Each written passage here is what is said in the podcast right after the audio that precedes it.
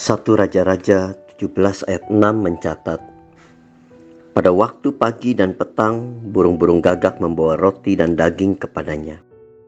Dan ia minum dari sungai itu. Gagak adalah burung yang pintar. Namun warnanya yang gelap dan suaranya yang serak membuatnya sering dikaitkan dengan sesuatu pertanda buruk.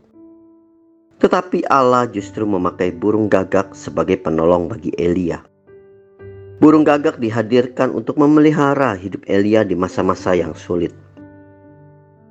Mengapa Tuhan memakai burung gagak yang lebih dikenal sebagai pembawa sial? Bukankah ada burung merpati yang melambangkan kasih dan ketulusan? Pertolongan Tuhan tidak tergantung pada sarana yang dipakai. Sumber pertolongannya adalah kasih dan kuasa Tuhan.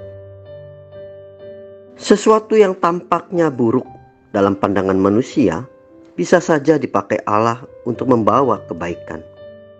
Dengan perkenan Tuhan, segala hal dipakainya sebagai sarana untuk membawa pertolongan bagi kita. Dia Allah, dan Ia bisa memakai segala sarana untuk menolong kita, serta membebaskan kita dari belenggu masalah. Kenapa bisa begitu? Karena kekristenan bukanlah sebuah metode. Cara Tuhan bekerja tidak sama seperti rumus matematika. Jika kita memasukkan satu angka ke dalam sebuah persamaan, pasti akan didapat hasil yang diinginkan. Cara Tuhan bekerja bagi setiap pribadi belum tentu sama.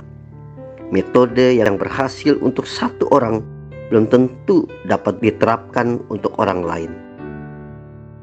Bagi masing-masing pribadi, Tuhan punya cara kerja, cara berbicara, cara menyertakan diri yang berbeda dan unik.